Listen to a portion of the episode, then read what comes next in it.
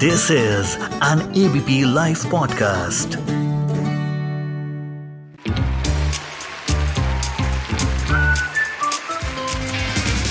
Ladies and gentlemen, the unknown movie review. Hello, guys and girls. Welcome to a brand new episode of the Unknown Movie Review with Sarthak Kapoor. और जिनको पता ना हो इस show के बारे में, मैं बताना चाहूँगा कि इस शो में मैं बात करता हूँ उन फिल्म्स के बारे में जिनसे आप शायद हाँ शायद वाकिफ ना हो। लेकिन इस शो के ज़रिए आप सब उन फिल्म्स को ज़रूर जान पाएँगे, उनकी कहानी के बारे में जान पाएँगे और यूँ ही मुस्कुराएँगे।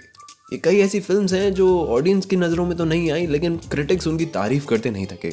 और इन फिल्म्स का प्रीमियर हुआ कई जाने माने फ़िल्म फेस्टिवल्स में। और आज ना, मैं थोड़ा नॉस्टैल्जिक जोन में हूँ। इसलिए थोड़ा रिवाइंड करूँगा और बात करूँगा one of my favourite film जो इंडिया में एक क्लासिक भी मानी जाती है। और फ़िल्म स्कूल्स में इसके काफ़ी चर्चे होते हैं। काफ़ी वेट हो गया ना?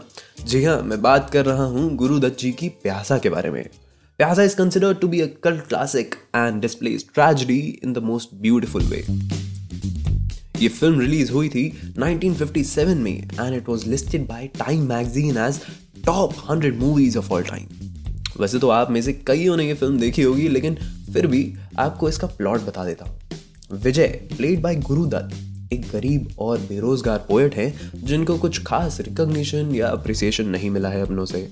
हमें यह भी पता चलता है कि मीना प्लेड बाय माला सिन्हा, जो उन्हें दगा दे देती हैं और शादी कर लेती हैं मिस्टर घोष से, जो एक अमीर पब्लिशर होते हैं। और क्यों कर लेती हैं? क्योंकि उन्हें एक सिक्योर फ्यूचर चाहिए था।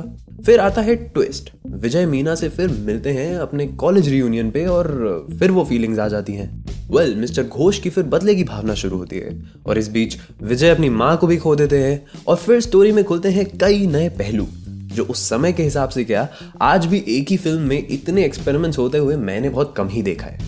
सो so, ये गलत नहीं होगा कहना कि Pyaasa was ahead of its time being 1957 release but आज मैं इस फ़िल्म की टेक्निकलिटीज में नहीं जाऊँगा। आई एम श्योर आप उसकी ब्यूटी अपने आप ही महसूस कर पाए होंगे। मैं आपको बताना चाहता हूँ कि ये फ़िल्म गुरुदत्त साहब के लिए सबसे एम्बिशियस प्रोजेक्ट था। वो चाहते थे कि दिलीप कुमार इस फ़िल्म में अहम भूमिका निभाए। जब दत्त साहब ने ये स्क्रिप्ट उनको सुनाई तो दिलीप जी मान गए और डेढ़ लाख रुपए मांगे। उनसे बोला भी गया कि थोड़ा प्राइस कम किया जाए, क्योंकि इसका एक हिस्सा दत्त साहब ऑलरेडी कर चुके थे और काफ़ी पैसा खर्च हो चुका था।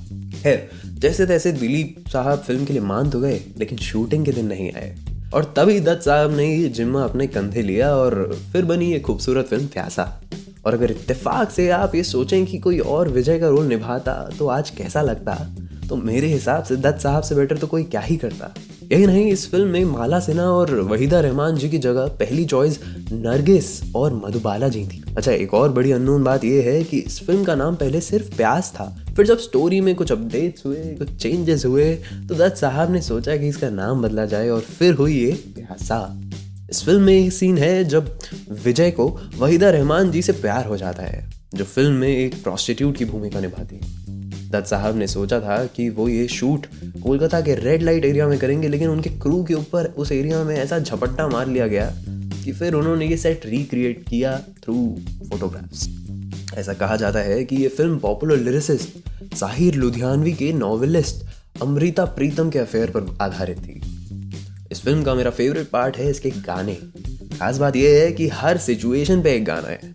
जैसे, ये दुनिया अगर मिल भी जाए तो क्या है? या फिर, गीता दत्त जी का जाने क्या तूने कही, जाने क्या मैंने कही? बात कुछ बन ही गई। या जाने वो कैसे लोग थे जिनके प्यार को प्यार मिला? एंड द सुपर पॉपुलर सर जो तेरा चक्राए।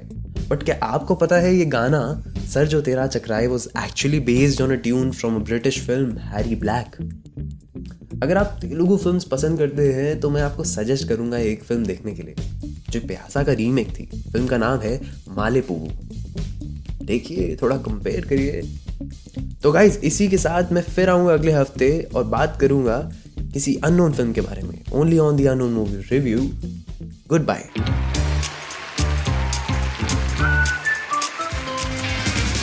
Ladies and gentlemen, the unknown movie review.